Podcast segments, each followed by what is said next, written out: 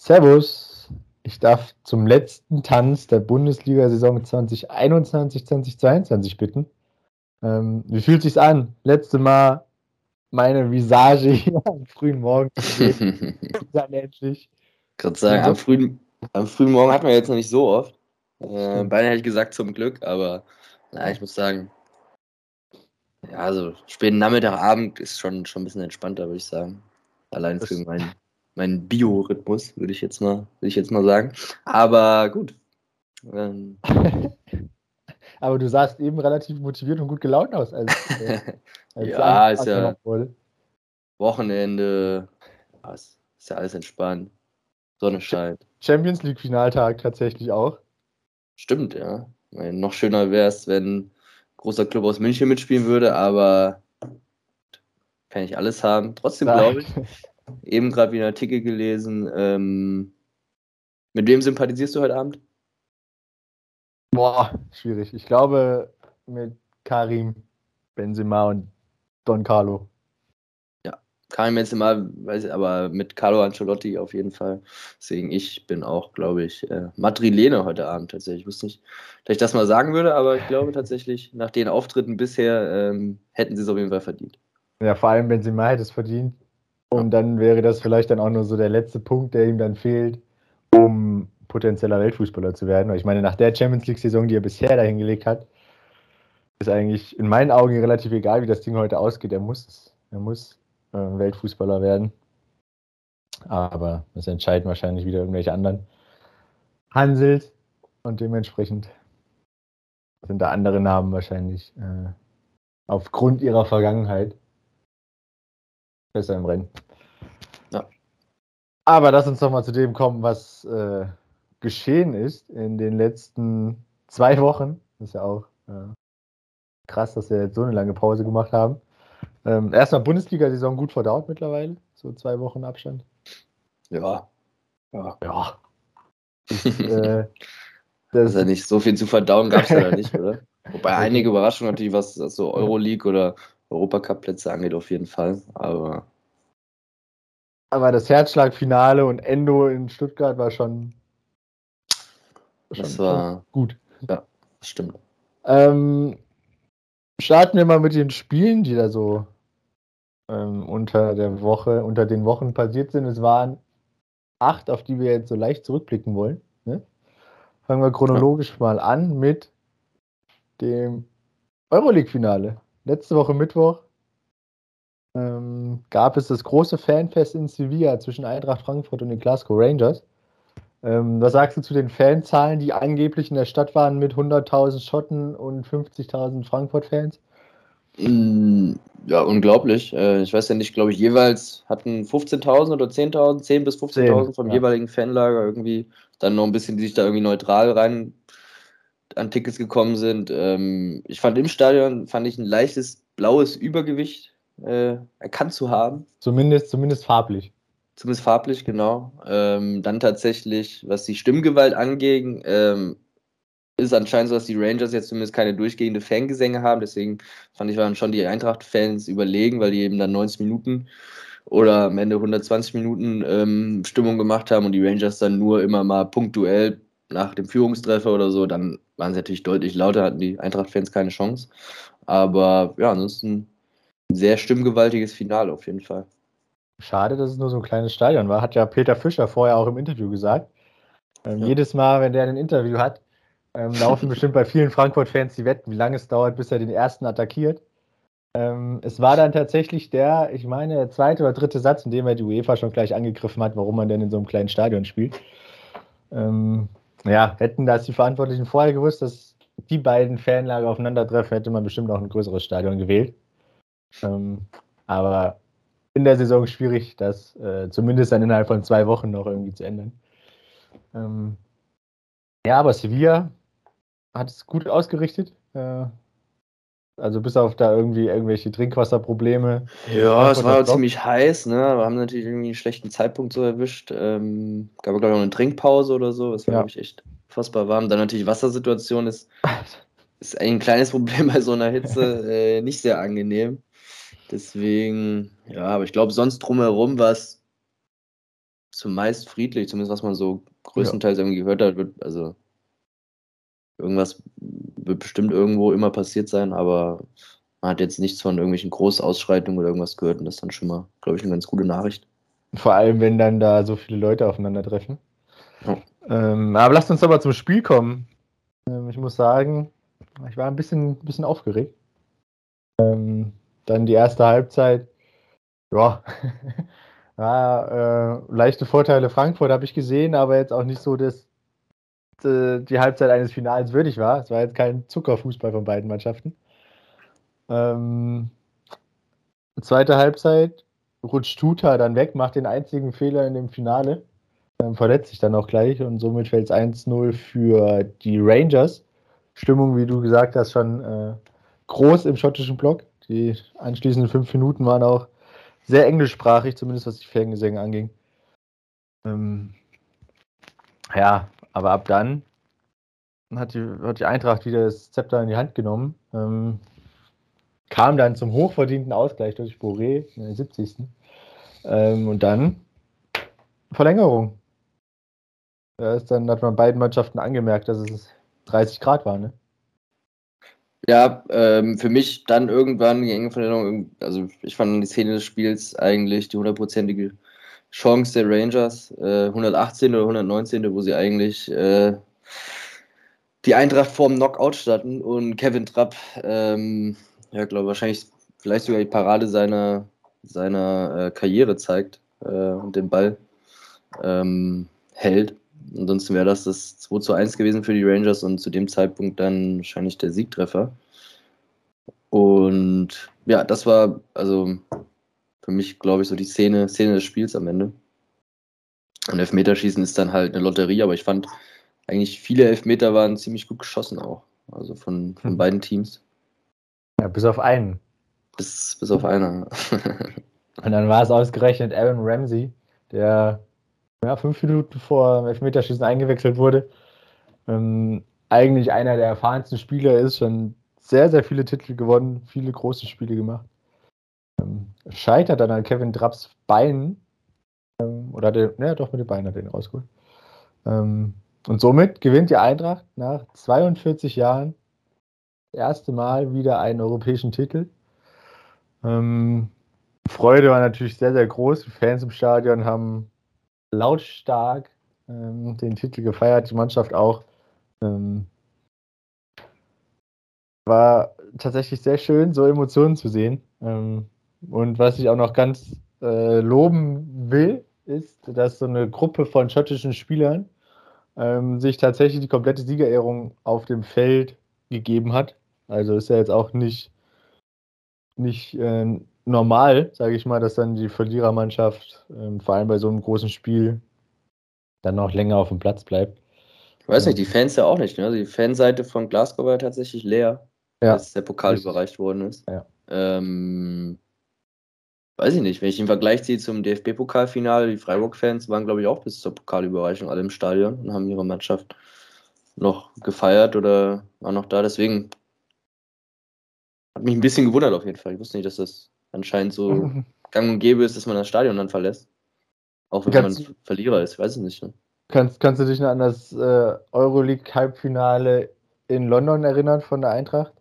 Als äh, Chelsea den Finaleinzug klar gemacht hat und dann irgendwie Viertelstunde nach Spielende nur noch die Frankfurter im Stadion waren.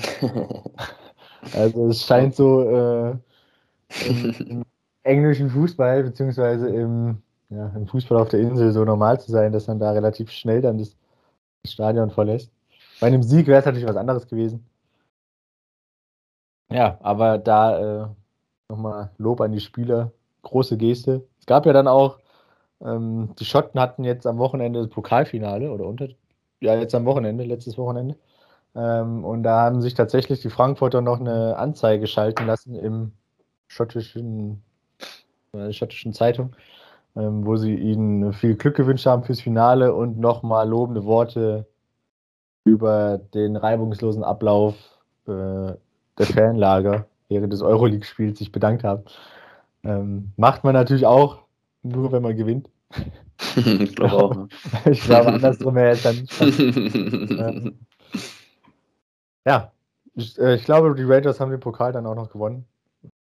Im, in der Verlängerung. Immerhin ein Pokal geht nach Glasgow. Ja. ja für die Frankfurt natürlich unglaublich nächstes Jahr Champions League. Ähm, hat er schon befürchtet, dass man überhaupt nicht international vertreten ist dann. Aber Champions League ist natürlich dann nochmal eine Nummer größer, das Ganze. Ähm, ich bin gespannt, wie sie die Mannschaft jetzt äh, verstärken werden. Ähm, weil, also, brauchen wir nicht drum da muss auf jeden Fall was passieren, wenn man nicht wieder in einem Wettbewerb Hui in dem anderen Pfui sein möchte, wie das äh, letzte Saison jetzt äh, geschehen ist. Ähm, ja, deswegen bin ich gespannt, was mit den neuen Millionchen so alles passiert. Ja? Ob man sie hoffentlich äh, sinnvoll investiert, aber ich glaube, Markus Krösch ist da der richtige Mann an der richtigen Position, um das Ganze ja. zu verwalten.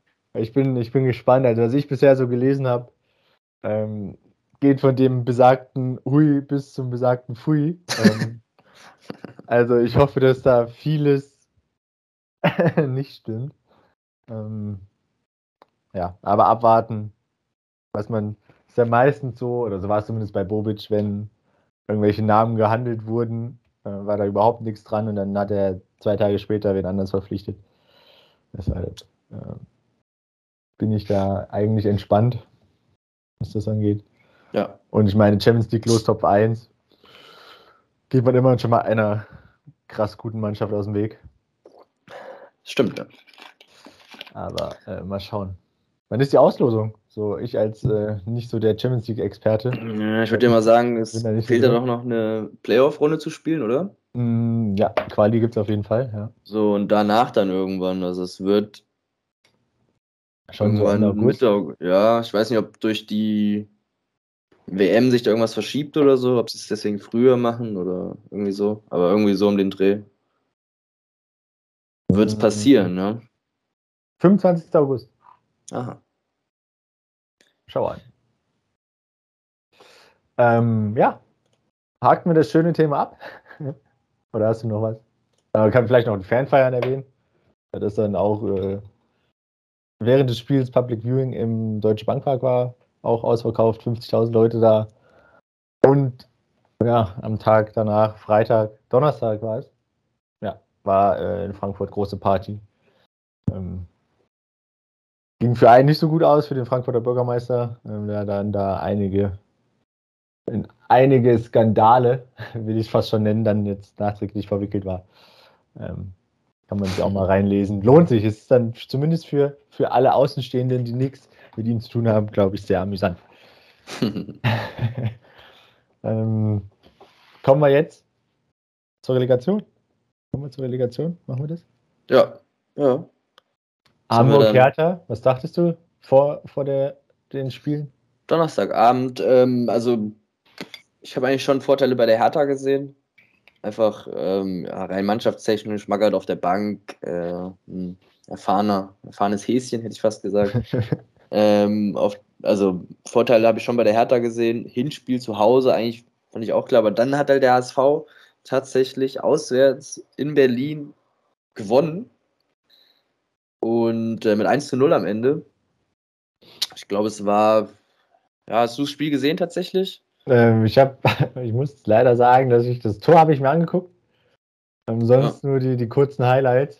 Ähm, es war, war ja, glaube ich, so eine Flanke, die ein bisschen missglückt ist oder so. Ne? Also ja, tatsächlich so eher so ein. Kostic-Ding in Sevilla. Genau. Also man weiß nicht so recht, ob er geplant war oder nicht. Genau, ansonsten war, glaube ich, chancentechnisch auf beiden Seiten war das Ganze, glaube ich, eher mau. Ähm, war halt so ein typisches Relegationsspiel, ja. Keiner will irgendwie einen Fehler machen, viel Kampf, ähm, aber so richtig schöner Fußball dann nicht. Aber eben der Auswärtssieg für den HSV. Und dann ähm, habe ich tatsächlich Vorteile doch eher deutlich bei Hamburg gesehen. Ähm, jetzt zu Hause, ähm, vor eigenem Publikum, ähm, glaube ich auch ausverkauftes Stadion, ähm, eben die 1 0 Führung und ähm, ja, da ging es im Rückspiel, da habe ich die, ähm, die, ja, vorm Spiel, glaube ich, Matthias Optenhöfel und äh, Stefan Kunz waren da, haben das Ganze moderiert und Stefan Kunz hat dann gesagt, ja, er sieht zwar auch vor dem HSV, allerdings hat der HSV jetzt zum ersten Mal dieser Relegation was zu verlieren, nämlich vor eigenem Publikum eine Führung. Und ich fand, das hat man dann tatsächlich gemerkt, ja. Also ähm, die Hertha natürlich dann auch mit einem frühen, einem frühen Führungstor, der trägt Boyata nach einer Ecke. Ähm, Standards für mich auch in der Relegation sehr, sehr wichtig tatsächlich. Und da hat man gesehen, dass die Hertha da sich auf jeden Fall vorbereitet hat. Ähm, in dem Spiel der HSV versucht spielerisch viel zu machen, die Hertha dann defensiv mit der Führung gut gestanden, wie man das unter Felix Magath kennt. Hat natürlich genau in die Karten gespielt, wussten, okay, wir müssen hier nicht mehr auf Risiko gehen. Wir haben das 1 zu 0 ausgeglichen, jetzt ähm, steht es wieder pari. Äh, es waren tatsächlich auch viele Berlin-Fans in Hamburg dabei, weiß nicht, 4000, 3000, irgendwie sowas um den Dreh, ja. die auch ganz gut Stimmung gemacht haben. Und ähm, da war es Marvin Plattenhardt in der 63. Minute, auch wieder ein Standardding. Ähm, ja, ähnlich wie die Flanke vom HSV im Hinspiel, diesmal war Freistoß ins lange Eck. Ähm, für mich sieht der Keeper, ich glaube, Heuer Fernandes, der Keeper ja, beim ja. HSV, ein bisschen unglücklich. Ich finde, der Ball ist eigentlich zu kurz, um direkt irgendwie ins lange Eck einzuschlagen, aber ja, rutscht dann doch durch. Und somit führt die Hertha 2-0. HSV muss da natürlich all in gehen. Ähm, kommen, glaube ich, noch zu einer ganz guten Möglichkeit. Ein oder zwei haben sie dann noch. Ähm, sie machen das Tor aber nicht, um zumindest in die Verlängerung zu kommen. Toussaint holt sich noch eine gelb-rote, meine ich, ab, wegen ja. der Ball wegschießen. Kennt Aitikin, war der, war der Schiedsrichter zweimal die keine Gnade. Und so gewinnen die Berliner 2-0 nach einer, als hätte ich fast abgewichsten Leistung gesagt, äh, nach einer, ja, einfach fußballerisch intelligenten und äh, Felix Magger typischen schlauen, äh, schlauen Spielweise und Partie beim HSV und bleiben erstklassig. Der HSV verpasst wiedermals die erste Liga und ich fand, die Chancen waren eigentlich jetzt nie so groß wie, wie diesmal äh, mit dem 1 zu 0 Auswärtssieg im Hinspiel und dann Heimspiel vor eigener Kulisse. Aber ich glaube, die Worte von Stefan Kunz sind tatsächlich wahr gewesen. HSV hatte was zu verlieren und das ist ihnen dann irgendwie ein bisschen zum Verhängnis geworden am Ende. Ja, im Hinspiel hätten sie ja eigentlich, äh, hatten sie in meinen Augen die besseren Chancen, auch wenn es jetzt nicht so viele waren. Ähm, hätten sie das Ding eigentlich klarer gestalten können. Ähm, ja, und Rückspiel nach vorne nicht allzu viel auf die Kette gebracht.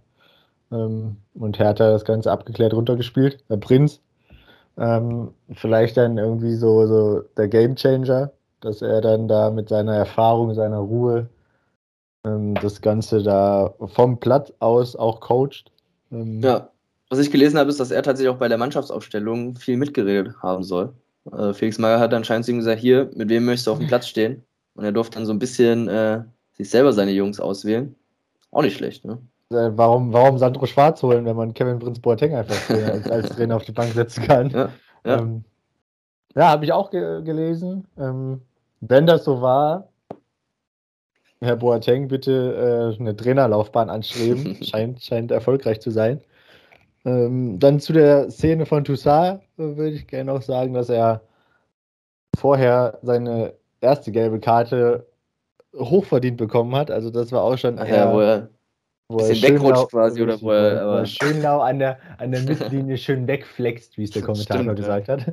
Ähm, deshalb hat Aitekin, äh, denke ich mal, dann bei dem Ballwerkspitzeln ähm, so forsch reagiert und ihm gelb gezeigt, weil das vorher schon sehr grenzwertig war. Ja, ähm, ja Hertha bleibt drin, Hamburg auch, nur in der, in der zweiten Liga. Und damit haben sie jetzt auch wieder richtig Druck für die neue Saison. Denn wenn man sich die zweite Liga so anschaut, ähm, namenstechnisch, kommt man eigentlich nicht drum herum zu sagen, dass der HSV der Aufstiegsfavorit Nummer 1 ist. wenn man jetzt nur rein die Name die, die, die Name, den Namen und die Größe des Vereins sich anschaut. Ja, sie haben natürlich zwei große Namen, Schalke und Bremen, jetzt verloren oder äh, wie auch immer in die erste Liga abgeben müssen. Kräuter Fürth und Bielefeld kommen runter. Ja, da ist der HSV natürlich namenstechnisch ähm, eigentlich an der Spitze schon mal, ja. Aber ich glaube, das hören die Spieler dann nicht ganz so gerne irgendwie. Ja, mit Druck kann man in Hamburg anscheinend ja, richtig umgehen. Ich bin gespannt. Ich würde auch schon mal so den, den Namen Fortuna Düsseldorf mit Daniel Thune ins Rennen schmeißen. Ähm, aber vielleicht auch eine unpopuläre Meinung. Ich weiß es nicht. Ja, habe ich aber auch schon öfter gehört, tatsächlich. Der hat ja jetzt in der Rückrunde, in den letzten 13, 14 Spielen, ähm, gute Arbeit geleistet. Auch wenn es für manche südhessische Vereine zu gute Arbeit war, aber anderes Thema. ähm, was machen wir jetzt? Relegation, zweite, dritte, kurz? Oder, Ähm, oder wie? Was? ja, wir können einfach, also zweite, dritte Liga, Dresden. Kaiserslautern, Prestigeduell, äh, beides mal ausverkauftes Haus, Betzenberg und dann in Dresden, ich weiß gar nicht, wie das Stadion heißt. Ähm, Gut, boah. Weiß ich nicht. Beides mal großes auch Hinspiel 0-0 ausgegangen. Ähm, das heißt, Entscheidung fiel dann im Rückspiel in Dresden. Stimmung großartig. Ähm,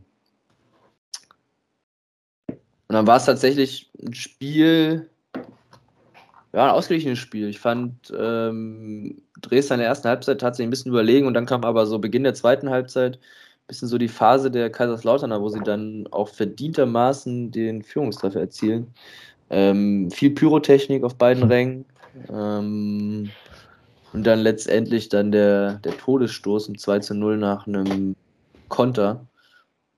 Ähm, ja, dann noch ein paar unschöne Szenen aus dem Dresdner Block, dann Pyrotechnik auf dem Platz fliegt. Äh, relativ viel Pyrotechnik auf dem Platz fliegt. Auch. ja. Dresdner Fans dann auch leicht angesäuert. Ähm, 0-2, da stand dann eigentlich fest, dass die Mannschaft absteigen wird. Ähm, haben die Fans nicht ganz so gut hingenommen.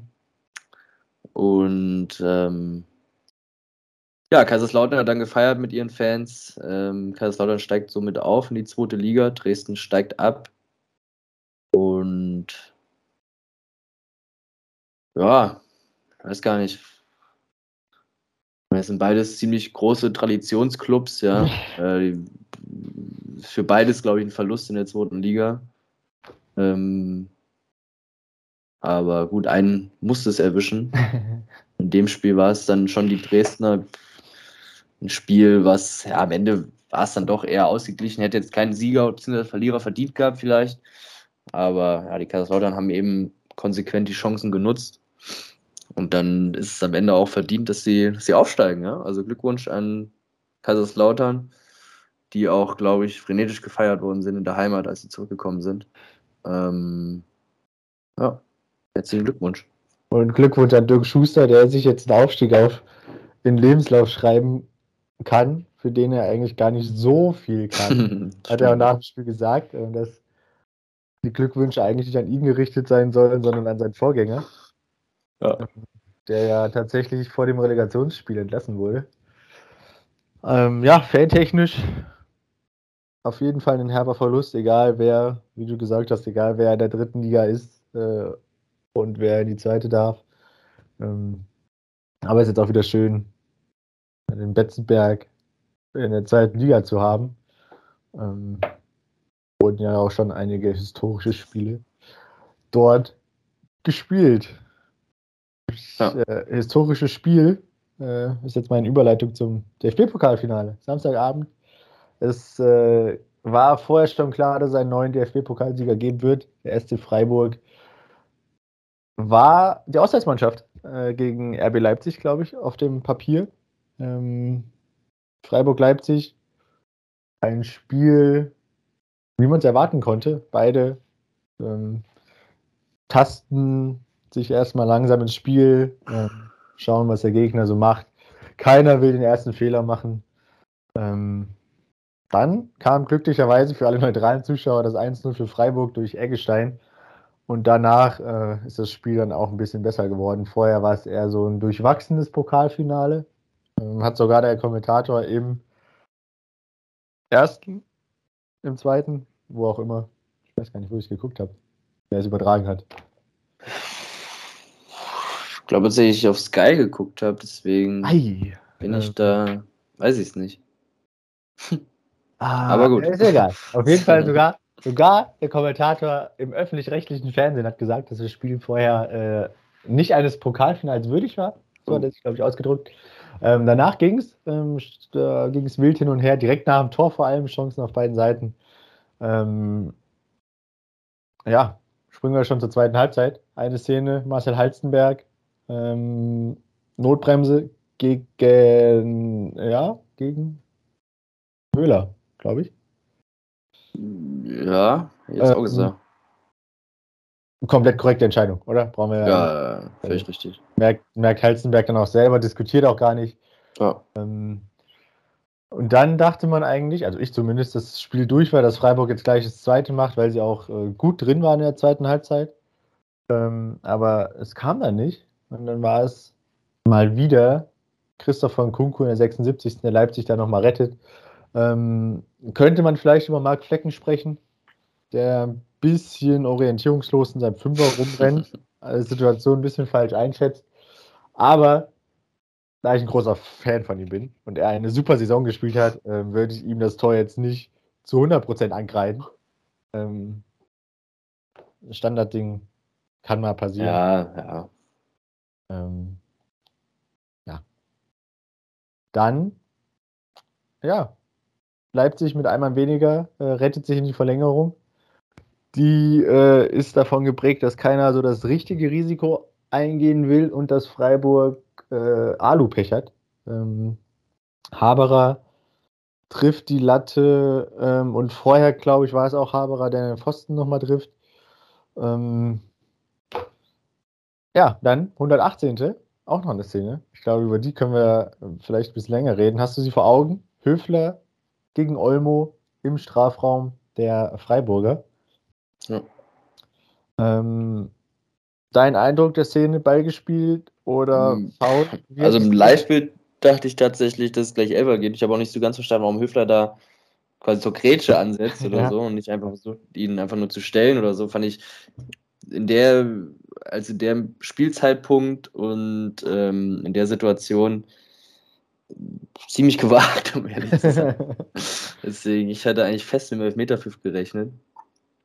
Dann kamen aber die Zeitlupen und dann wurde nochmal rangezoomt. Hat, hat, fand ich tatsächlich so mit der Zehenspitze hauchzart hat man erkennen können, dass Höfler den Ball spielt. Und Stegemann wurde dann rausgeschickt tatsächlich, fand ich in der Situation bei so einer wichtigen Entscheidung, den ja. Zeitpunkt völlig richtig, dass er sich selber auch nochmal angucken kann. Und ihm wurde dann auch die Lupe nochmal bereitgestellt, eine Einstellung, wo man dann auch sehen kann, okay, er wird hauchzart tatsächlich der Ball gespielt. Und dann für mich richtige Entscheidung, ähm, auch wenn irgendwie dann noch ein bisschen Kontakt an Olmo stattgefunden haben soll oder wie auch immer, ist es dann für mich zu wenig, um auf Elfmeter zu entscheiden, beziehungsweise maßgeblich, dass der Ball eben gespielt wird und dann kein Elfmeter, völlig richtig. Aber gut, dass er sich anguckt und äh, so sich selber nochmal ein Bild davon macht, ja das fand ich auch sehr, sehr gut, dass er, er hat ja auch auf keinen Elfmeter entschieden. Ja. Ähm, von daher sehr, sehr gut in der Öffentlichkeit wahrzunehmen, wie man dann zu der Entscheidung gekommen ist. Also ich, im Funk kann es natürlich gewesen sein, dass der, dass der Schiri in Köln, Sören Storks war es, glaube ich, ähm, potenziell gesagt haben könnte, ja, richtige Entscheidung. Ähm, aber ich schicke dich gerne nochmal raus, ja. dass wir es äh, transparent halten können. Ja. Äh, ich muss aber tatsächlich sagen, dass ich diese Ball gespielt Regel ein bisschen komisch finde. Ähm, weil wenn du den Ball spielst und danach den Gegner komplett abräumst, ähm, hat, hat er jetzt nicht gemacht, muss er auch dazu sagen, ja, ja. nicht komplett abgeräumt. Aber wenn du da nicht, also wenn du den Ball spielst und nicht mit offener Sohle reingehst, ist es ja immer Ball gespielt gefühlt. Ähm, Finde ich auch ein bisschen schwierig, muss ich sagen. Ähm, dass nur wenn du den Ball spielst, du den Gegner dann quasi noch weg senden ah, ja. Aber das äh, ist auch eher eine Grundsatzdiskussion und keine Diskussion, die jetzt über die Szene geht. Ja. Ähm, deshalb vertretbare Entscheidung, dass es dann Ecke gab. Ähm, Elfmeterschießen, Christian Günther und Demirovic sind die Unglücksraben bei Freiburg. Ähm, Günther drüber und Demirovic an die Latte. Somit gewinnt RB Leipzig zum ersten Mal in ihrer Vereinsgeschichte einen Pokal, einen größeren Pokal. Ich weiß nicht, ob sie irgendwie was Kleineres gewonnen haben. Ähm, ja, was sagst du dazu? Freiburg hast du ja vorhin schon angedeutet, äh, die Fans nach dem Spiel noch ihre Mannschaft gefeiert. Christian Streich gefeiert. Ja, ja, tatsächlich hat man in den Fernsehbildern auch mehr Szenen von Freiburg-Fans plus Spieler gesehen als vom äh, Gewinner RB Leipzig mit den Fans. Aber gut, das sind ja die kleinen Spitzen gegen die Fans. Ich muss tatsächlich, ich habe viele Videos auch hinterher gesehen von den Feierlichkeiten in Leipzig, ähm, dass da anscheinend so wenig los gewesen sei und irgendwas. Aber dann habe ich gelesen, tatsächlich äh, eben gerade, dass auf der Fest diese 35.000 Fans da waren, die mit RB Leipzig den Pokal. Das finde ich jetzt schon, ist schon stattlich. Irgendwie vorher am Rathaus, wo sie zuerst waren, wo sich dann irgendein Buch eingetragen haben, wie das ja immer so ist, waren es anscheinend nur 4000, aber ich weiß auch nicht, wie groß dieser Rathausplatz irgendwie ist. Und dann aber 35.000 auf der Festwiese. Finde ich also, da hätte ich jetzt, wenn ich diese Bilder gesehen habe, die da im Internet rumgegangen sind, äh, deutlich weniger gerechnet. 35.000 finde ich dann doch, äh, doch ordentlich, muss ich sagen. Ich würde gerne mal wissen, was Uli Hoeneß dazu sagt. Warum er sich dazu nicht geäußert hat, das würde mich mal interessieren. ja. Ich würde gerne noch auf die anderen Feierlichkeiten zu sprechen kommen. In Freiburg wurde ja. die Mannschaft nämlich auch empfangen. Ähm, fand ich auch gut, äh, dass, man auch äh, trotz der herben Niederlage am Vortag äh, sich dann noch von seinen Fans verabschiedet. Ähm, ein Fangesang wurde dann unter anderem angestimmt mit In zwei Jahren bist du wieder da. Ähm, es handelt sich um Nico Schlotterbeck. Ich weiß nicht, ob du es gesehen hast. Ja. Äh, Top Bartels bittet auf jeden Fall Nico Schlotterbeck nach vorne ähm, oder zu, zum Interview ein paar Fragen beantworten. Ja, und dann haben die Fans angestimmt, in zwei Jahren bist du wieder da. Ich habe dann im Nachgang gelesen, dass er dann darauf geantwortet haben soll, ich bin nächste Saison wieder da und nehme drei Punkte mit. Okay. Bisschen dünn heute. Heikel. äh, kann ich aber verstehen. Also, wenn du, ähm, ich glaube, es hat die Mehrheit der Fans äh, hat es ihm jetzt nicht so übel genommen und war eher sarkastisch gemeint. Ähm, aber ja, ich kann, ich kann seine Reaktion verstehen, wenn du doch so ein Freiburger Jung bist und dann so verabschiedet wirst. Naja, ähm, und dann wurde Christian Günther auch noch fangesangstechnisch hochgelobt. Ähm, Christian Günther ist der beste Mann oder sowas. Und dann hat er ganz trocken gesagt, naja, nach gestern Abend habe ich das aber eigentlich nicht verdient. Ähm, scheint doch die Stimmung sehr sarkastisch und doch relativ gut gewesen zu sein, wenn man äh, sich vor Augen führt, dass sie am Tag vorher die größte Chance hatten, einen Titel zu gewinnen. Aber es macht ja den Verein dann auch, zumindest die Spieler, äh, auch ein Stück weit sympathisch, muss ich sagen. Ja. Zumindest was den Christian angeht. ähm, Pokal. War noch irgendwas, was ich gerade noch sagen wollte? Ich weiß es nicht mehr. War es anscheinend nicht so wichtig, hätte ich fast gesagt, aber vielleicht ja. war es wirklich nicht so wichtig. Ja, ich glaube auch, dass es nicht so wichtig war. was haben wir jetzt? Ähm, Kommen wir zum Sonntag, oder? Sonntagnachmittag hatte ich ja hoch angepriesen die Premier League-Konferenz. Ähm, ich weiß gar nicht, wie viele Entscheidungen noch gefallen sind, aber alles, also überschattet hat ja die Meisterschaftsentscheidung zwischen Man City und Liverpool. Einen Punkt haben die beiden getrennt, meine ich, vor dem Spieltag. Vollkommen korrekt. Und äh, laut Tordifferenz ähm, hätte, glaube ich, auch ein Unentschieden von Liverpool nicht gereicht. Außer City hätte 5-0 verloren, glaube ich. Irgendwie, ja, das ist natürlich dann sehr unwahrscheinlich. Beide zu Hause gespielt, äh, Liverpool gegen Wolverhampton Wanderers und ähm, City gegen Aston Villa. Es war tatsächlich unfassbar spannend, ja. Ähm, bis zum Schluss Liverpool früh zurückgelegen tatsächlich. 1-1, ähm, dann bis zur 84. Spielminute. Und Man City auch tatsächlich zurückgelegen. Das Ganze 2 0. Ähm, und dann wurde, wie Jack Grealish das ausgedrückt hat, ähm, zum Glück, ich glaube, er hat es bei Twitter oder Insta, ich weiß gar nicht, wo er es gepostet hat, aber zum Glück wurdest du ausgewechselt, Bernardo Silva und äh, Gündogan. Denn Ilkay Gündogan ist es dann quasi der Matchwinner, maßgeblich daran beteiligt, dass Manchester City in der 76. Spielminute den Anschlusstreffer erzielt und dann bis zur 81. Spielminute, also innerhalb von fünf Minuten, das Spiel dreht und ähm, tatsächlich 3 zu 2 führt dann. Das Ganze in der Konferenz, wirklich unfassbar. Manchester City macht aus in fünf Minuten in der letzten, in der letzten Schlussviertelstunde quasi aus 0 zu 2, 3 zu 2. Ähm, Liverpool dreht dann das Ganze auch, beziehungsweise ähm, macht Führungstreffer zum 2 und 3 zu 1. quasi ein Momentchen später und dann ist natürlich das Hoffen groß in Liverpool, dass irgendwie Aston Villa dann nochmal zurückkommt und einen Ausgleich erzielt. Also wirklich unfassbar spannend, hochdramatisch das Ganze. Ich habe nur ein Video gesehen, wie irgendjemand, glaube ich, äh, äh, aus Spaß in Liverpool rum erzählt, dass der Ausgleich gefallen ist und alle jubeln, bis sie dann feststellen, ah, der Typ hat Mist erzählt. äh, fand ich auch nicht schlecht. Oder irgendwelche Liverpool-Spieler, glaube ich, beim Jubeln, die Fans fragen oder sowas, wie es in, in City steht. Also, ähm, ja, unfassbar dramatisch am Ende dann mit besserem Ende für Manchester City. Also Liverpool kann dann doch nicht mehr historisch schaffen, weil vier Titel hätten sie, glaube ich, gewinnen können. Korrekt, ja. Mit der Champions League-Sieg dann noch. Und ähm, ja, Manchester City macht aber Strich durch die Rechnung. Sie hatten alles in der eigenen Hand. Sie haben es dann auch selber geschafft mit einem ja, dramatischen 3 zu 2 Sieg am Ende. Liverpool gewinnt zwar auch, es reicht dann nicht. Sie sind ein Punkt hinter Man City. Die restlichen Champions League Plätze gehen an Chelsea und Tottenham. Man United ähm, nur Euroleague. Arsenal auch nur Euroleague. Ähm, und glaube ich, West Ham ist dann der letzte Platz ähm, europäisch. Das müsste dann eigentlich der Conference League Platz sein. Das ist korrekt.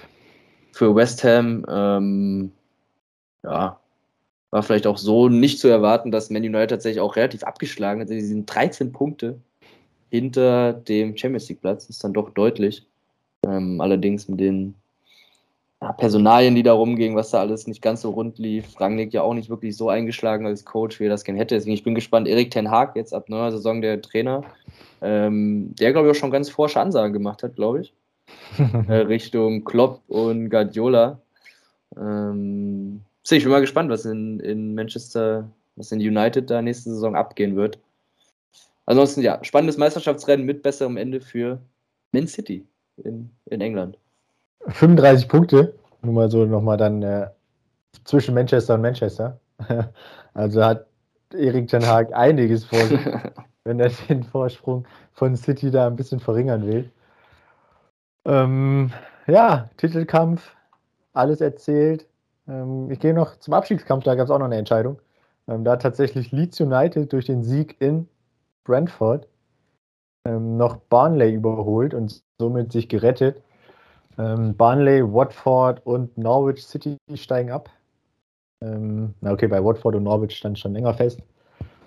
Und dann war nur noch die Frage Leeds United oder Barnley und es betrifft, es ist Barnley, ähm, der den Gang in die zweite Liga antreten muss. Englische Fußball. Ähm, Italien. Gab es auch noch einen Titelkampf. Ich glaube, das war danach, am noch späteren Sonntagabend oder sogar schon am Samstag. Ich weiß es nicht. Egal. Auf jeden Fall ist der AC Mailand wieder Meister. Ähm, mit einem 3-0 gegen Sassuolo holt man sich die Meisterschaft. Ähm, 36. Minute stand schon 3-0, deshalb war früh klar, mit einem Sieg ist man Meister. Wenn man nach 36 Minuten 3-0 führt ähm, und alles im Griff hat, kann man sich schon mal entspannter zurücklegen. Soll auch schon mal Spiele gegeben haben, die äh, Mailand nach einer 3-0 Halbzeitführung auch verloren haben. Aber da gab es Verlängerung und Elfmeterschießen 2005. Ja, äh, eine lustige Geschichte noch dazu. Letzte Saison ähm, ist Inter Mailand knapp vor AC Mailand Meister geworden. Ähm, Hakan Çalhanoğlu Vizemeister geworden mit dem AC. Dachte sich im Sommer, komm, ich will Titel gewinnen, gehe ich zu Inter. Ja, 38 Spieltage später, AC Mailand ist Meister, Inter Mailand mit Hakan Çalhanoğlu. Wieder nur Vizemeister. Also er hat ein Händchen dafür, immer zum Vizemeister zu gehen. Ähm, ja, weniger spannend der Titelkampf in Italien als in England. Deshalb ja. weniger Text. Ähm, Zlatan Ibrahimovic habe ich nur gesehen noch, äh, wie er zur Medaillen- und Pokalübergabe aus den Katakomben gelaufen kam mit Zigarre im Mund und Shampoos in der Hand. Sehr, schöner, groß, sehr schöner ganz, Auftritt. Äh, ganz großes Kino. Würde ich sagen. ähm, Conference League. Ja. da auch noch kurz was äh, verlieren. Äh, der AS Rom, der nächste italienische Verein, schreibt Geschichte. Ist das erste Team, das die Conference League gewinnt. Und José Mourinho ist auch der erste Trainer. Naja, es gab ja auch keinen kein besseren als The Special One. Der, äh, der erste Trainer ist, der diesen wunderschönen Pokal in die, in die ähm, Luft strecken durfte, kann. Ähm, sie haben sich mit dem Sieg für die Europa League qualifiziert, aber das haben sie über die Liga, glaube ich, auch schon gemacht.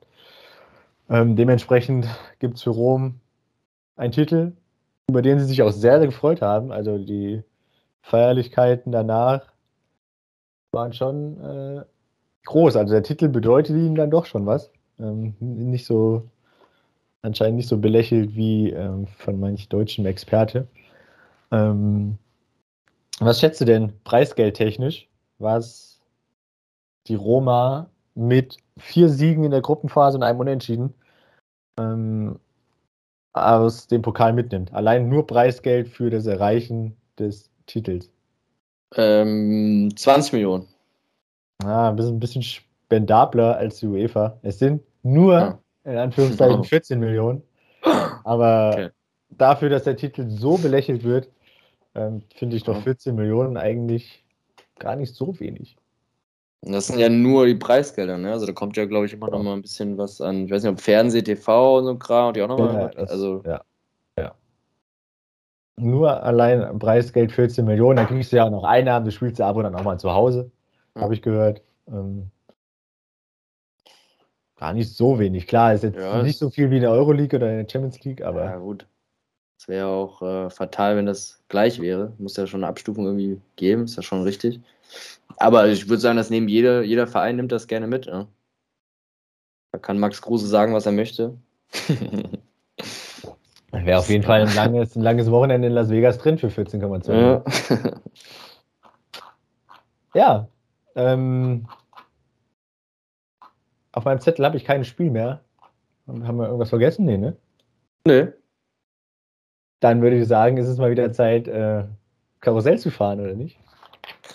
Ja, ich dachte eigentlich, das hätten wir letzte Saison hinter uns gehabt, das Ganze. Aber irgendwie, ich muss sagen, es nimmt jetzt, wobei ich glaube, rein zahlentechnisch nimmt es schon fast die Ausmaße an wie letzte Saison. Aber letzte Saison war es natürlich noch mal viel mehr Rochade, weil ja viel mehr noch innerhalb der Liga getauscht worden ist und so. Und natürlich auch die ganzen großen Teams ja alle die ersten sechs oder sieben irgendwie der Tabelle da mitgespielt haben. Diesmal ist es ein bisschen anders, aber ähm, einiges dann doch sehr überraschend. Ich weiß gar nicht, nur mal das mal eins, wir hatten jetzt schon oder vor zwei Wochen ein paar angesprochen, die ja direkt nach dem Spiel gegangen. Es war Adi Hütter, war right. quasi direkt entlassen worden. Äh, Kofeld hatten wir, glaube ich, auch schon angesprochen, oder? Kofeld hatten wir auch Kam schon Sonntag, oder? Glaube ich. Und Weinziel. Und Weinziel. Ähm, die drei, die quasi schon direkt kamen. Ähm, für Hütter steht der Nachfolger so halb oder zu drei Viertel fest. Ein alter Bekannter, Lucien Favre, höchstwahrscheinlich. Ähm, ja, ich finde, so eine richtige Innovation ist es jetzt nicht, aber ja, ein guter, solider Trainer, der Gladbach kennt, in Gladbach schon einiges erreicht hat, ja, ist okay. okay. Also, ich weiß nicht, aber ist jetzt niemand, mit dem man jetzt 10, 15 Jahre macht, finde ich. Also, weiß ich nicht. Also, auf jeden Fall nicht nochmal. Also, ja, aber, genau, ja. Ähm, ich kann es tatsächlich nachvollziehen, den Schritt zu gehen, ähm, nachdem man jetzt mit Hütter und der Ablösesumme erstmal gescheitert ist, dass man jetzt einen alten Bekannten, der den Verein kennt, der die, die Mitarbeiter kennt, ähm, der weiß, wie man Gladbach wieder ins internationale Geschäft führen kann. Und wahrscheinlich auch keine Unsummen fordert, so wie ich ihn jetzt einschätzen würde. Richtig. Also ich muss sagen, von den, von den Trainerwechseln äh, bin ich von dem am meisten überzeugt. Auch wenn es jetzt nicht viel ist, aber ich muss sagen, ich bin am meisten davon überzeugt. Okay. ähm, ja, Gladbach. Wo machen wir weiter? Ich bin für Wolfsburg. Können wir Kofeld? Ja, ja, machen wir. Ja. Nö, nö, nö. Ähm, Wolfsburg, ja, du hast angesprochen, Florian Kofeld wurde entlassen. Äh, man hat jetzt einen neuen, man hat einen alten Bekannten in die Bundesliga zurückgeholt. Ähm, Nico Kovac unterschreibt für drei Jahre bis 2025 in Wolfsburg. Ich bin gespannt, ob es so lange sein wird, ob er drei Jahre Trainer ist. Ich sehe dem Ganzen ein bisschen skeptisch entgegen. Aber ja. Ähm, letzte Station war Monaco, war jetzt, oder? War letzte Station von ihm? Yes. Da ähm, lief es ja über weite Strecken, glaube ich, ganz solide, oder? Also ich habe das immer nur mal, wenn mit einem halben Ohr oder was verfolgt. Aber Boah, grundsolide, aber ich glaube, er hat er jetzt auch nicht großartig die äh, Sterne vom Himmel gespielt. ähm, äh, ja, zumindest zuletzt, ich glaube, er ist ja auch entlassen worden, oder? Ich glaube, er ist jetzt nicht freiwillig genau. gegangen. Gut, da muss natürlich die letzte Zeit, aber ich fand zu Beginn oder zumindest so die erste Zeit, fand ich, oder glaube ich, lief es da doch immer mal ganz, ganz, ganz okay. 74 Spiele, 1,95 Punkte geholt. Ja. Ja, ist okay. Also, ja. Ich, ich dachte eigentlich, dass es schlechter lief, tatsächlich. Ähm, ich glaube, wenn er in Wolfsburg 1,95 Punkte holt, dann, dann, dann schafft er drei Jahre. Finde ich, glaube ich, sind alle zufrieden, oder? Ja. Ja, du. Meinst du, ähm, also ich glaube, so vom, vom Spielsystem her ähm, nicht groß Unterschied zu Kofeld, oder? Ja, ja also ich fand, in Frankfurt war er immer auch einer, der so ein bisschen auch motivatormäßig unterwegs war, oder zumindest auch die Mannschaft irgendwie, glaube ich, ganz gut heiß machen konnte oder motivieren konnte irgendwie. Das hat er ja bei, in München überhaupt nicht geschafft. Ähm, ja. ähm, deswegen bin ich mal gespannt, ja, ob er das irgendwie in Wolfsburg, weil ich glaube, das ist, glaube ich, wichtig für ihn auch und ohne das, glaube ich, ist er auch nicht, also ähm, funktioniert er auch nicht so richtig. Deswegen glaube ich, muss er gucken, dass er die Kabine irgendwie hinter sich bringt und so, dass er da einen Draht zur Mannschaft findet. Und wenn er das aber schafft, ähm, glaube ich, wird er die drei Jahre voll machen. Ne? Also ich, ähm, ich sehe parallel tatsächlich so ein bisschen zur Eintracht damals. Ähm, er hat ja jetzt auch einen emotionalen Leader auf dem Platz. Kein Boateng. Ähm, ich finde, Boateng ist da nochmal eine Nummer ähm, höher einzustufen, aber Max Kruse, also ich glaube, wenn er Max Kruse erreicht und da ein bisschen auf ihn mehr so wie Boateng damals in Frankfurt behandelt und auch sieht, ähm, dann kann ich mir tatsächlich gut vorstellen, dass das in Wolfsburg klappen könnte. Wenn das aber nichts wird, kann ich mir auch ganz schnell vorstellen, dass ja, vielleicht nächstes Jahr um die Zeit das Ganze wieder anders aussieht auf der Trainerbank in Wolfsburg. Ja, nicht, dass Marc van Bommel 2.0 ist. Ich hoffe, er kann bis 15. Ja, ähm, ja ich bin gespannt. Ähm, ich bin nicht hundertprozentig davon überzeugt. Aber ja. Bitte. Ähm, Weinziel. Hatten wir auch, stand ja auch schon fest. Ähm, vor zwei Wochen. Da ist allerdings der Nachfolger noch ziemlich offen. Also ich gehört, werden immer mal so ein paar Namen gehandelt oder so, aber weiß nicht, so ein richtiger Kandidat hat zumindest, was ich bisher mitbekommen habe, nicht so richtig rauskristallisiert. Ähm, ich überlege gerade über sein, seinen Namen. Ich habe irgendwas irgendwem auf dem Schirm. Ähm, Peter Zeitler vom FC St. Gallen sagen wir irgendwo aus Österreich oder Schweiz, ne? Irgendwie. Okay. Schweiz, ne? Ähm, aber. Ist noch ja, nichts konkret auf jeden Fall. Richtig. Oder? Also es ist auf jeden Fall noch nichts spruchreif. Ähm, und ich habe auch keine Ahnung von ihm tatsächlich. da jetzt auch nicht einschätzen. ähm, ich bin gespannt, was wen Reuter da äh, dann auf die auf die Trainerbank setzt und ob es dann menschlich vielleicht ein bisschen besser zwischen ihm und dem neuen Trainer läuft, als gesagt wurde zwischen Weinziel und ihm. Ja. Machen wir mit Hoffenheim weiter. Ja. Ähm, ich fand es schon ein bisschen überraschend, dass man sich äh, von Sebastian Hoeneß getrennt hat, ähm, offiziell in beidseitigem Einvernehmen. Aber es stehe ich auch mal ein bisschen äh, Finde ich auch mal ein bisschen kontrovers, weil ich meine, wer sagt schon, äh, ja, schmeißt mich raus, habe ich kein Problem mit. Ähm, ja, zwei Jahre war Sebastian Hoeneß Trainer der TSG, 81 Spiele, 32 Siege, 30 Niederlagen, eine relativ ausgeglichene Bilanz. Ähm, zuletzt aber das internationale Geschäft ein bisschen verspielt mit der TSG. Platz, Platz 4 hatten sie zumindest noch am 25. Spieltag inne. Am Jahresende jetzt äh, ist es dann Platz 9 geworden, was dann eben kein internationaler Wettbewerb ist. Ähm, und wenn man sehr, sehr lange da mitspielt, schon das Ziel war, oder? Dass man ja. sich für internationale Wettbewerbe qualifiziert. Ja. Ich muss sagen, so ein bisschen kann ich es dann doch nachvollziehen. Also der letzte Sieg äh, war tatsächlich dann in Köln, ähm, Anfang März, ja, äh, wo man dann lang. tatsächlich den Champions League Platz erobert. Und ich finde, eigentlich ist das ja dann eher so eine, ein Motivator irgendwie nochmal. Das heißt, ähm, da müssen die Spieler ja eigentlich gar nicht mehr so richtig motiviert werden, weil sie eigentlich schon sowieso sehen, okay, wir haben jetzt noch zehn Spieltage irgendwie vor uns, die Chance ist da, dass wir international spielen. Und dass dann aber so ein Einbruch kommt, also danach kein Spiel mehr gewonnen, ähm, sechs Spiele verloren, drei Unentschieden, ähm, finde ich es dann schon irgendwie fatal. Und ja, wenn man dann sich das anschaut, das haben sie anscheinend analysiert, finde ich, ähm, war dann schon irgendwas verkehrt oder irgendwas verkehrt gelaufen. Und dann finde ich richtig, ähm, dass man dann die Konsequenzen daraus zieht, tatsächlich. Ja.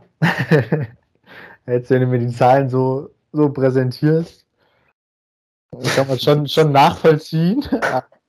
ähm, aber ich tue mich schwer, ob man auf der Trainerposition ja, sich abgegradet hat. Ja, ich weiß natürlich äh, jetzt auch nicht, weil man analysiert natürlich auch nicht nur den Trainer, sondern ich weiß nicht, ob es ja noch andere Probleme hat, irgendwie Personalprobleme, Corona, ja. irgendwann kann natürlich auch dazukommen und so, ne, dass man dann in so eine ähm, Negativserie reinrutscht. Ähm, kann ich nicht mal am Trainer festhalten, aber ja, du hast schon gesagt, äh, Upgrade nennen wir ihn noch beim Namen. André Breitenreiter, ein alter Bekannter für die, für die Liga. Ähm, Schalke habe ich bei ihm im Kopf, wenn ich irgendwie an ihn denke. Ähm, ja, aber so richtig, so richtig, ähm, was für... Na, was passiert denn da? ich glaube, das ist die gute Müllabfuhr, aber ich kann auch einfach mal hier Fenster schließen. Ist hier ein bisschen ruhiger. Äh, Alarm. aber so richtig überzeugt hat André Breitner, ich weiß nicht, hat er bei irgendeiner seiner Stationen so richtig überzeugt? Ja, bei Schalke ist natürlich immer schwierig, wenn man da jetzt keinen großen Namen als Trainer hat, ähm, ist das interne Überzeugen sehr, sehr schwierig. Ähm, also ich habe ihn so in Erinnerung, dass er bei Schalke gar nicht so verkehrte Arbeit geleistet hat. Also einen soliden Job gemacht. Ähm, aber naja, bei Schalke ist es auch immer schwierig, da das Ganze neutral zu bewerten. Ja. Aber gut, weiß nicht. Die werden sich da ihre Gedanken gemacht haben und ähm, mal sehen. Aber jetzt bei Zürich hat er auf jeden Fall überzeugt. Er ist er Meister geworden und 2,17 Punkte pro Spiel. Also wenn er das in Hoffenheim holt, dann äh, Respekt. Dann ja. ist auf jeden Fall der Champions League Platz in Reichweite. ähm, zu guter Letzt haben wir noch Dortmund. Ja. Schon wieder. Ein Jahr später, gleiches Thema. Ähm, sind auch die gleichen Beteiligten, habe ich so das Gefühl. Äh, Marco Rose wurde entlassen. Ähm, kam es für dich überraschend, dass man sich bei Dortmund dann von Rose und Staff trennt? Ja, tatsächlich so. Äh, Sebastian Kehl war, glaube ich, eine Woche oder zwei Wochen vorher im Doppelpass.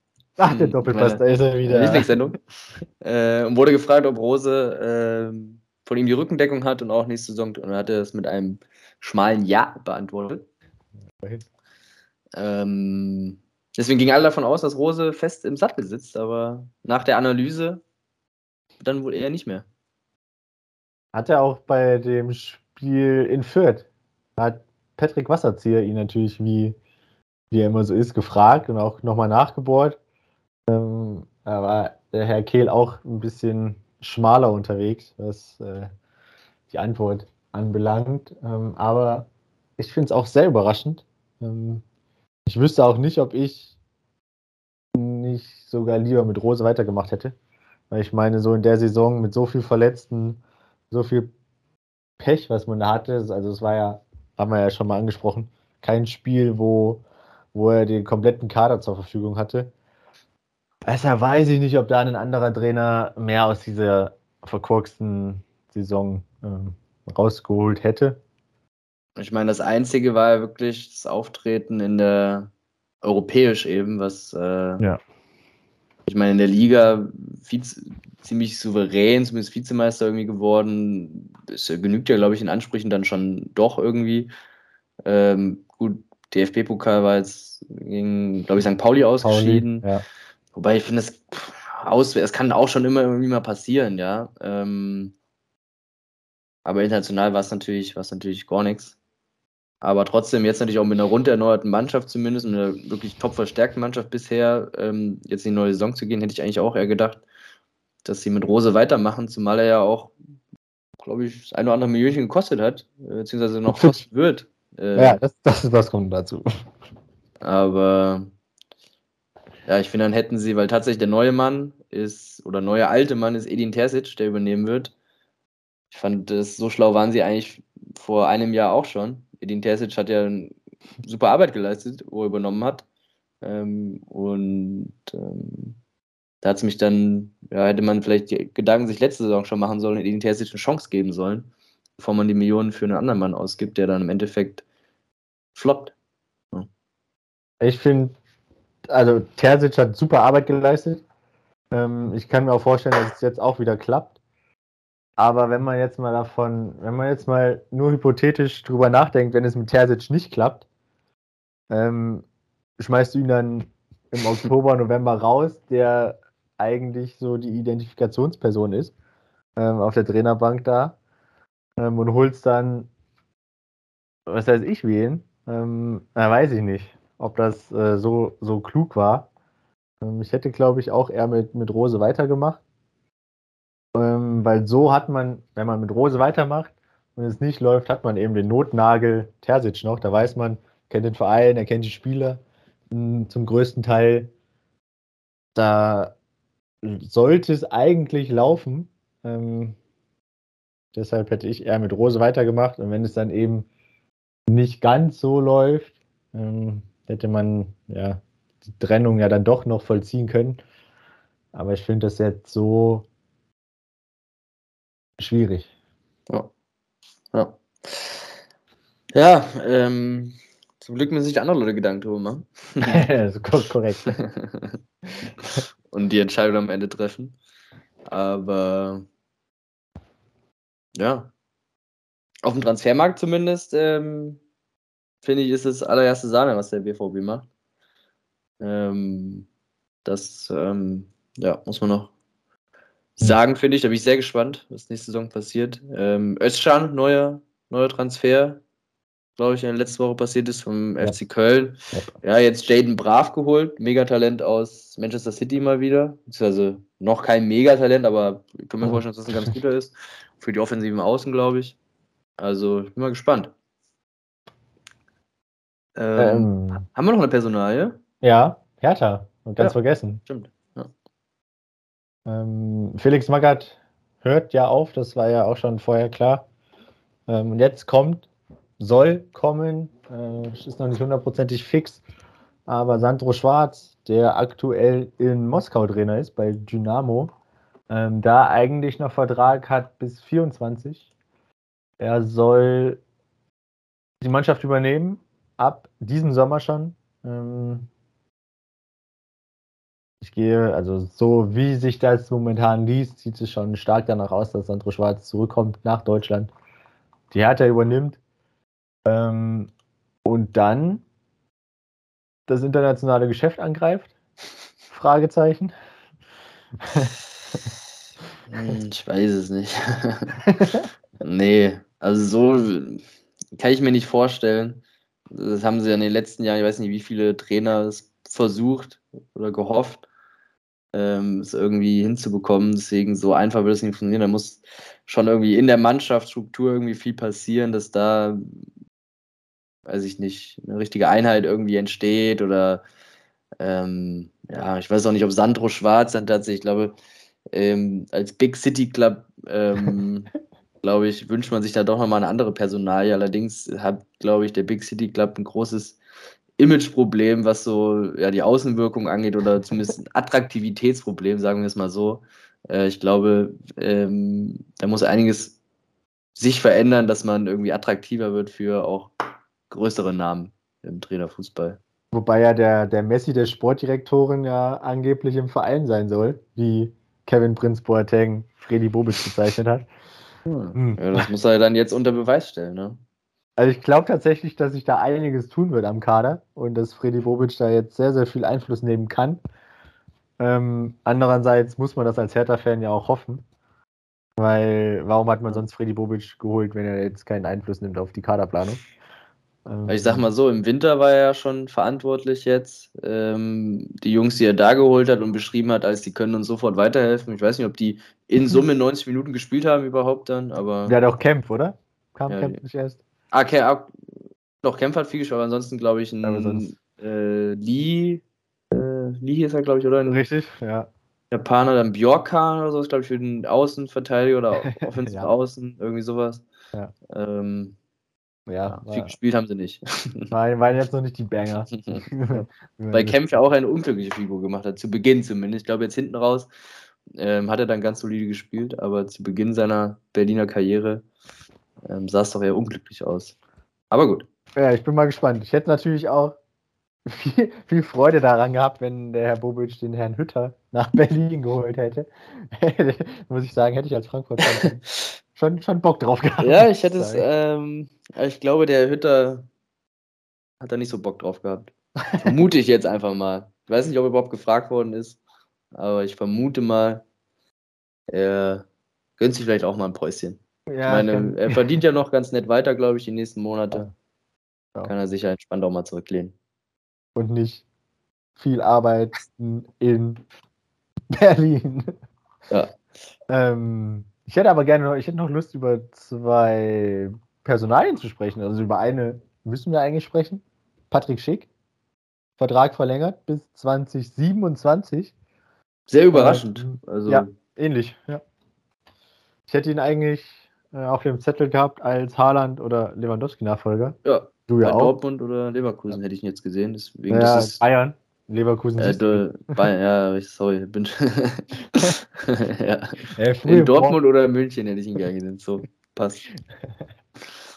ja, ähm, ich finde es auf jeden Fall gut, dass er erstmal der Bundesliga erhalten bleibt. Ähm, ich hätte ja auch sein können, dass er ins Ausland wechselt. Da sollen ja auch ein paar Vereine auf Suche sein. Ähm, aber sehr unerwartet. Ja. Ich bin gespannt, ob er nochmal so abliefern kann, wie er es letzte Saison gemacht hat. Weil wenn ja, dann kriegt Lewandowski, falls er bleibt, auf jeden Fall Konkurrenz um die Torjägerkanone. Ja, Schick muss nur fit bleiben eigentlich. Ähm, das ist, glaube ich, so das Hauptmanko bei ihm, dass er durchaus dann doch mal für eine Verletzung anfällig ist. Ja, wenn er durchhält, ähm, kann Leverkusen auch ähm, um Platz 2 mitreden. Ich glaube, für Platz 1, je nachdem, was die Münchner noch so machen in ihrer Kaderplanung, wird es äh, nicht reichen. Aber schön, dass Patrick Schick äh, so ein Zeichen setzt und bei Leverkusen bleibt. Ja. Ähm, das andere Thema ist für mich die Kaderplanung des FC Bayern eben schon leicht angerissen. Äh, man hat mit Manuel Neuer verlängert bis 2024. Müller ja auch schon bis 2024 gebunden. Ähm, und man hat Masraui von Ajax, ein rechter Schienenspieler, ähm, ablösefrei verpflichtet. Ähm, wo siehst du da noch Baustellen im Bayern-Kader? Stand jetzt. Überall hätte ich fast gesagt. Oh. ja, aber ich weiß, also auch bis 2024, das verschiebt diese Probleme auch immer nur um ein Jahr irgendwie, wo ich mir denke, genau die Diskussion wird im nächsten Jahr quasi wieder aufkommen, weil die dann wieder nur ein Jahr Vertrag haben und so, aber dann gibt doch Manuel Neuer, der wird auch noch mit 40 spielen, gib ihm doch halt nochmal drei Jahre oder irgendwas, ja. Aber naja, ansonsten ja, ähm, Probleme. Ähm, Lewandowski, glaube ich, ist nicht gleich. Ich kann mir vorstellen, also ich würde ihn halt wahrscheinlich verkaufen, um einfach noch Kohle zu machen, anstatt ihn wieder ablösefrei abzugeben, wie David Alaba, wie Süle, Boateng. Genau. Ähm, Gnabry, Verlängerung scheint schwierig zu sein. Ich glaube, er hat auch nur, glaube ich, nur bis 23 Vertrag. Yes. Das heißt, mit dem müssen wir vielleicht auch noch Kohle machen. Ähm, so, und dann braucht man Nachfolger. So, und die sind, glaube ich, schwierig zu bekommen. Jetzt wird an Manet, glaube ich, gebaggert von Liverpool, der auch nur noch ein Jahr Vertrag hat und sauer sein soll, dass mit Salah zuerst verhandelt wird. oh, und wir denken, wo sind wir hier? Aber ich weiß auch nicht, ich glaube, er ist auch über die 30 schon oder ist 30 oder 31, ja. irgendwie sowas. Für den dann nochmal ein Millionchen draufzulegen, wo man auch nicht mehr weiß, wie viele Jahre macht er noch, wie viel verletzt ist er. Ich weiß es nicht, ich weiß es nicht. Ähm, es ist alles nicht so das Wahre. Im Mittelfeld, glaube ich, muss man dann schon nochmal irgendwie nachlegen. Da wird ja aber auch der zweite Ajax Junge Gravenberg, glaube ich, gehandelt. Ich glaube, der ist schon, ja. schon ein ganz guter. ja, schon ganz guter für 19, 19, 20. Also wenn Bayern den Ajax bekommen, kannst du nicht viel verkehrt machen. ja, also die Frage ist halt immer, wie sich das Ganze dann entwickelt, weil ich meine, Frenkie ja. de Jong und Matthijs de Licht ähm, sind ja dann auch mal für 80 bzw. 85 Millionen transferiert worden ähm, und schlagen nicht so ein, wie man es erwartet hat. Wobei bei Frenkie de Jong war es eher das Problem der Mannschaft. Ja. Ähm, aber ja, also ich persönlich fände es eine sehr, sehr gute Personal äh, oder fände es sehr gut, wenn man Gravenberg in die Bundesliga holt. Ähm. Bei Manet weiß ich nicht, ob das jetzt so der Knabri-Ersatz ist. Also spielerisch. Das ist halt ein großer Name, Fall, ja, aber. Auf lange Sicht? Nee. Weiß ich nicht. Ähm, ich bin gespannt. Und ich bin auch gespannt, was ähm, Nagelsmann jetzt so von der Formation her spielen will, weil man jetzt ja mit Masraui eigentlich einen Rechtsverteidiger geholt hat. Und so mit Rechtsverteidiger hat man ja nicht ganz so oft gespielt. Ähm, Pavard, der ja meistens dann in die Dreierkette gerü gerückt ist. Ich bin gespannt. Also ich glaube, Hassan Salihamidzic wird noch für das ein oder andere Gesprächsthema jetzt im Sommer sorgen.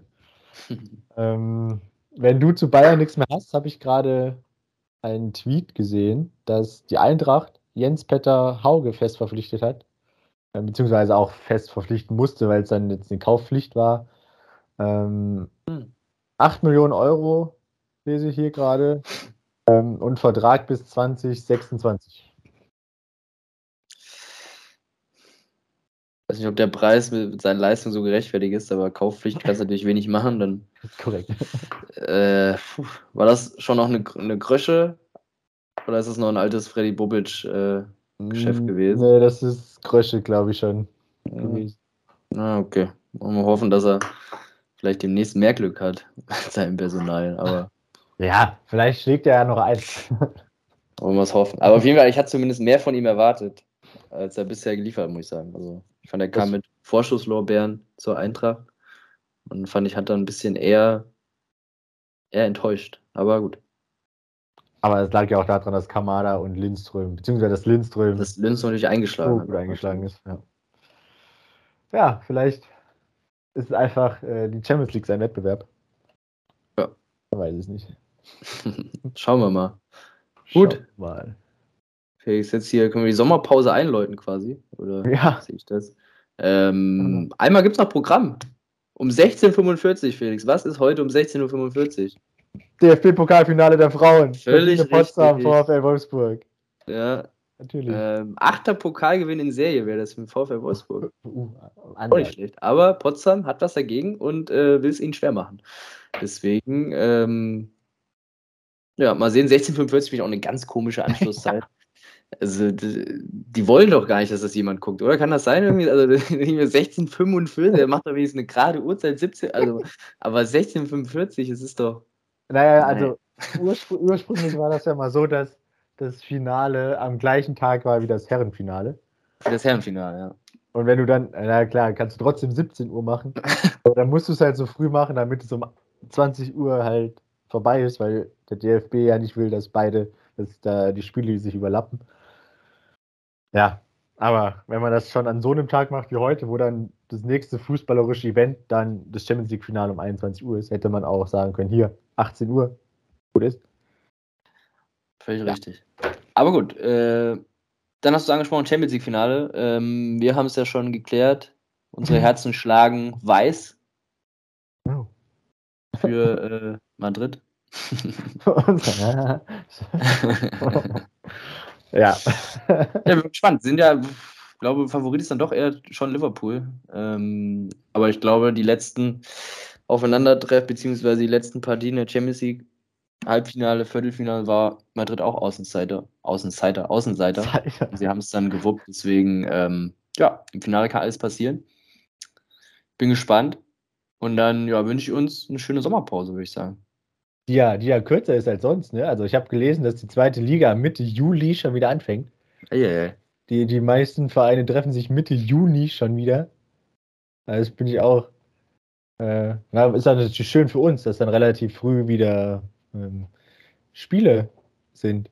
Ich glaube, der ähm, Weihnachts-WM, hätte ich fast gesagt, der Winter-WM, Weihnachten ist ja dann gar, ist ja dann noch nicht ganz. Richtig. Ähm, der Winter-WM geschuldet, dass da irgendwie früher oder und zumindest, glaube ich, auch viele englische Wochen irgendwie anstehen. Ähm, ja, mal sehen. Spannend. Wird eine komische, glaube ich, komische Bundesliga-Saison. das auf jeden Fall. Ja. Gut, dann äh, schöne Sommerpause, kurze Sommerpause. Ähm, ja, wir hören uns dann irgendwann gegen Mitte, Ende des Sommers wieder, würde ich sagen. Bis dahin. Tschö.